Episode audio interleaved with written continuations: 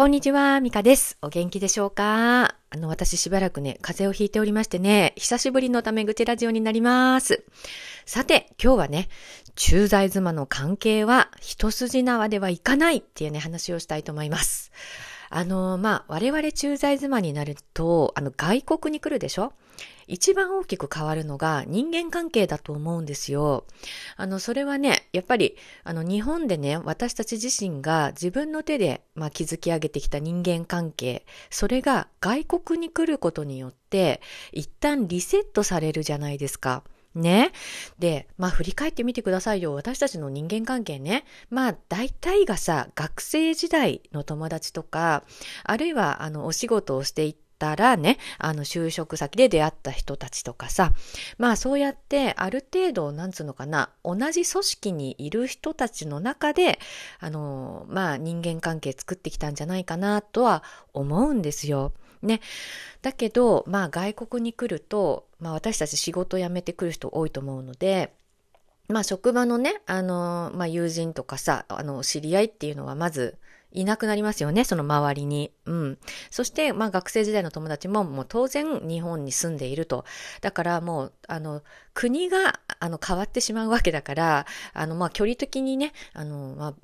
理的に離れてしまうと。そうするとさ、外国でさ、一人ぼっちになるわけじゃん。ね。だから人間関係ってまた一から構築していくわけなんですよね。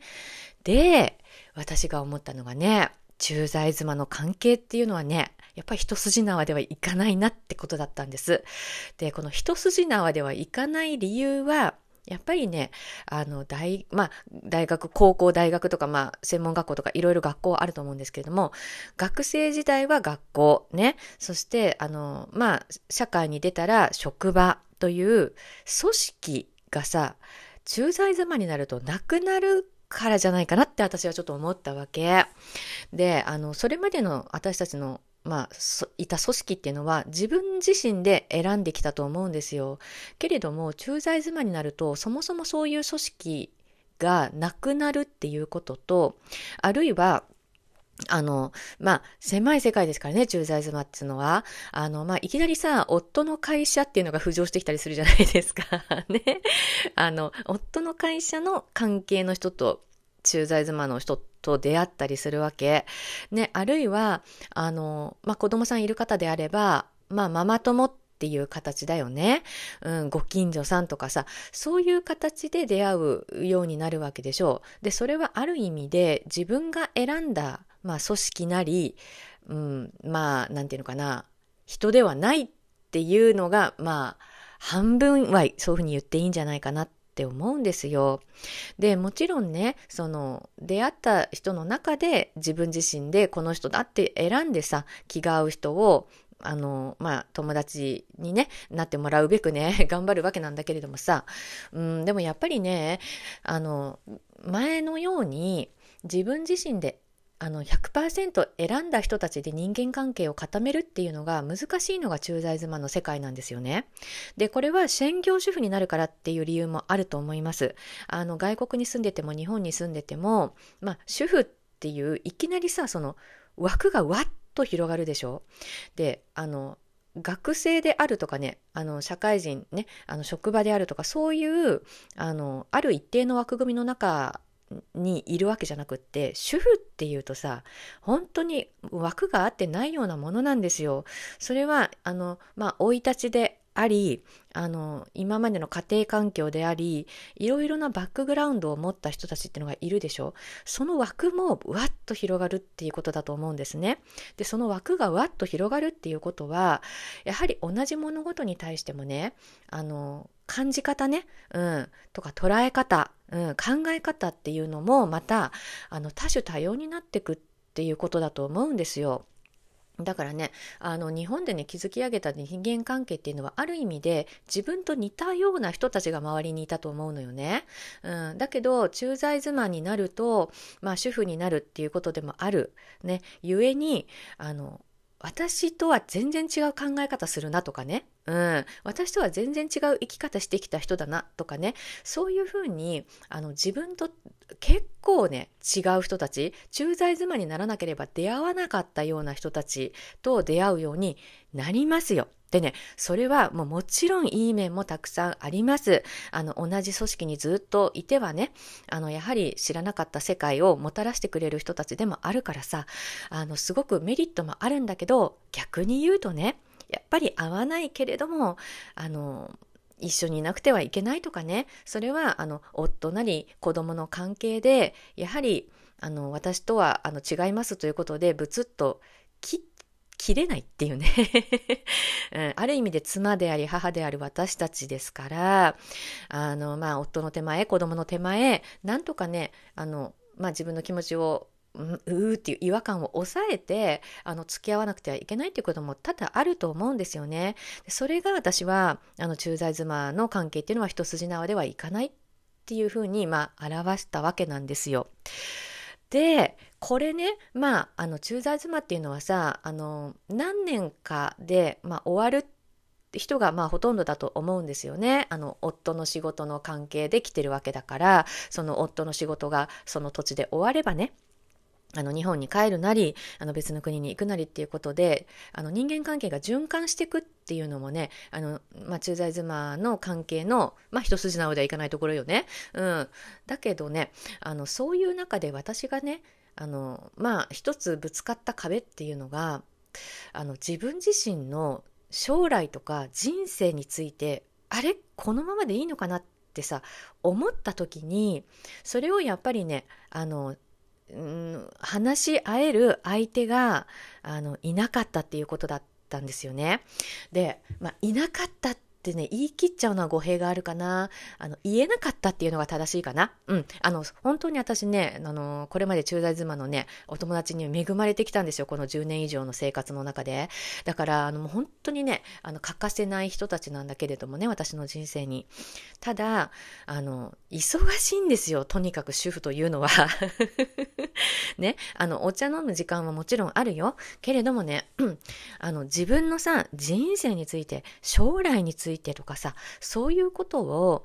深く長くね話し込むっていうのはなかなかお友達同士でないのではないかと思います。どうですか？でそれはさっき言ったように、やはりねなんていうのかな、枠組みが広がるからね、主婦ということでやっぱ感覚が違うっていうのは大きかったかな。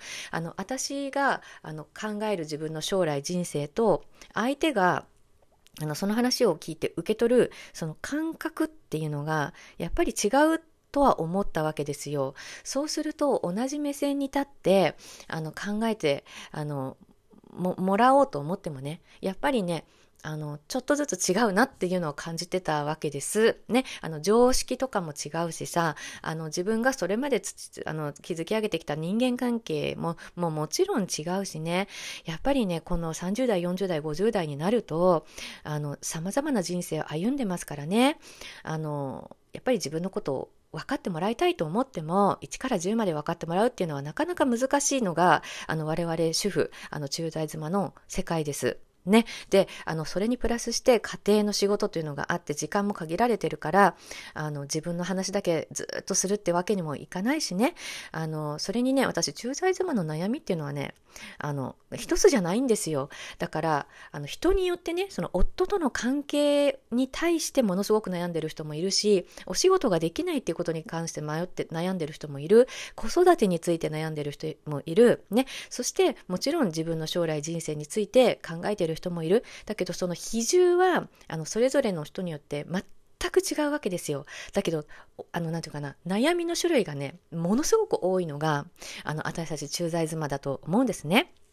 でもちろん外国に住んでるゆえの悩みっていうのもありますよ。でそれはやはりねその国に住んでみないとわからないっていうのも多々ありますよね。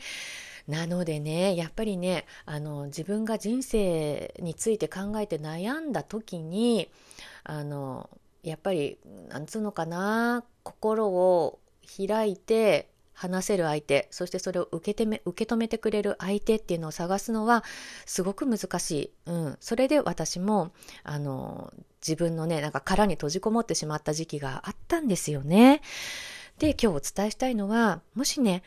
人生、将来について、あれ、私このままでいいのかってね、ふと思った人よ。ね、そのふと思って立ち止まった瞬間、これを大切にしてくださいっていうことなんです。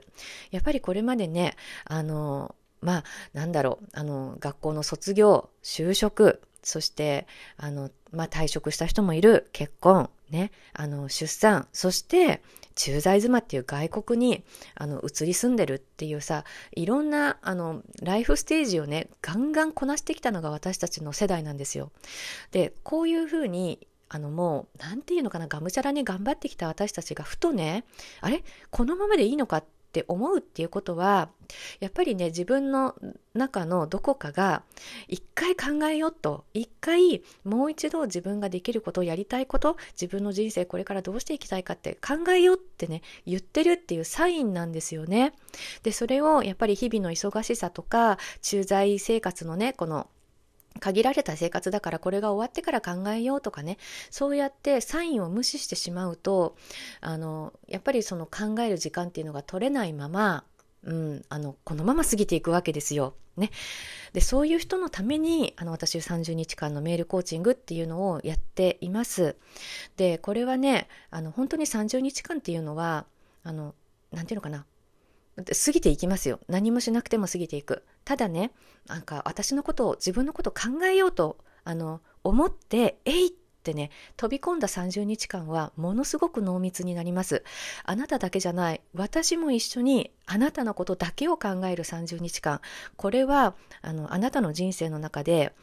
その時間どれだけ取れますかっていうことなのよ。ね。で、あなた自身がこういう時間を取ろうと思わなければ、もう一生取れない時間であると私は思っています。ね。なので、ここでね、あなたがもしちょっとでもね、自分のこと考えたいって、自分自身の、人生のこと、将来のことを考えたい。だけどそういう相手がいないっていうのであれば、ぜひ、この30日間のメールコーチングで、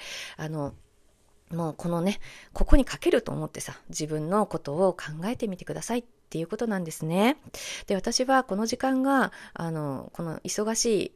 我々世代にね、どれだけ貴重な時間かっていうのを分かっています。で、この価値をもっと高めたいと思っています。ですので、そういう意味込めて4月からまた価格改定も考えてます。要は値上がりですよね。それはね、一つはあなた自身があなたの時間をね、きちんと取るにはやっぱり自分への投資っていうことでね、お金をかけてね、自分のためにこの時間使おうっていう覚悟を持ってほしいと思っているんですね。で、そのためにも、こういう金額を上げて価値を高める時間っていうのを設けたいと思っています。ね、それから一生のうちでね、もう2度も3度もないチャンスだと思うんですよ。自分のために、自分のことをね、もう2人がかりで考えるっていうのはね、だからこそ、この時間が、ものすごく、貴重であるっていうことの価値として、値上がりをしたいと考えてます。なのでね、今どうしようって考えている人は、ぜひね、値上がりするっていう前にね、ぜひ飛び込んでもらいたいと思っております。というわけで今日はね、駐在妻の関係は一筋縄ではいかない。ね、それは、これまで私たちが自分で選んできた組織から出てね、飛び出て駐在妻、あるいは主婦というね、もう枠が合ってないような世界で、人間関係を構築している私たちです。その時に、自分自身のね、将来、人生についてどうしようと言ったとき、あなただけのね、生い立ち、背景、バックグラウンド、ストーリーをね、やはりあなただけじゃない、あなたの口から私にも伝えてもらって、これからの人生ね、どうしていこうっていうのをね、2人で一緒に考える30日間をぜひね、その時間を取ってくださいっていうこともね、ご提案して終わります。では次回またお会いしましょう。川崎美香でした。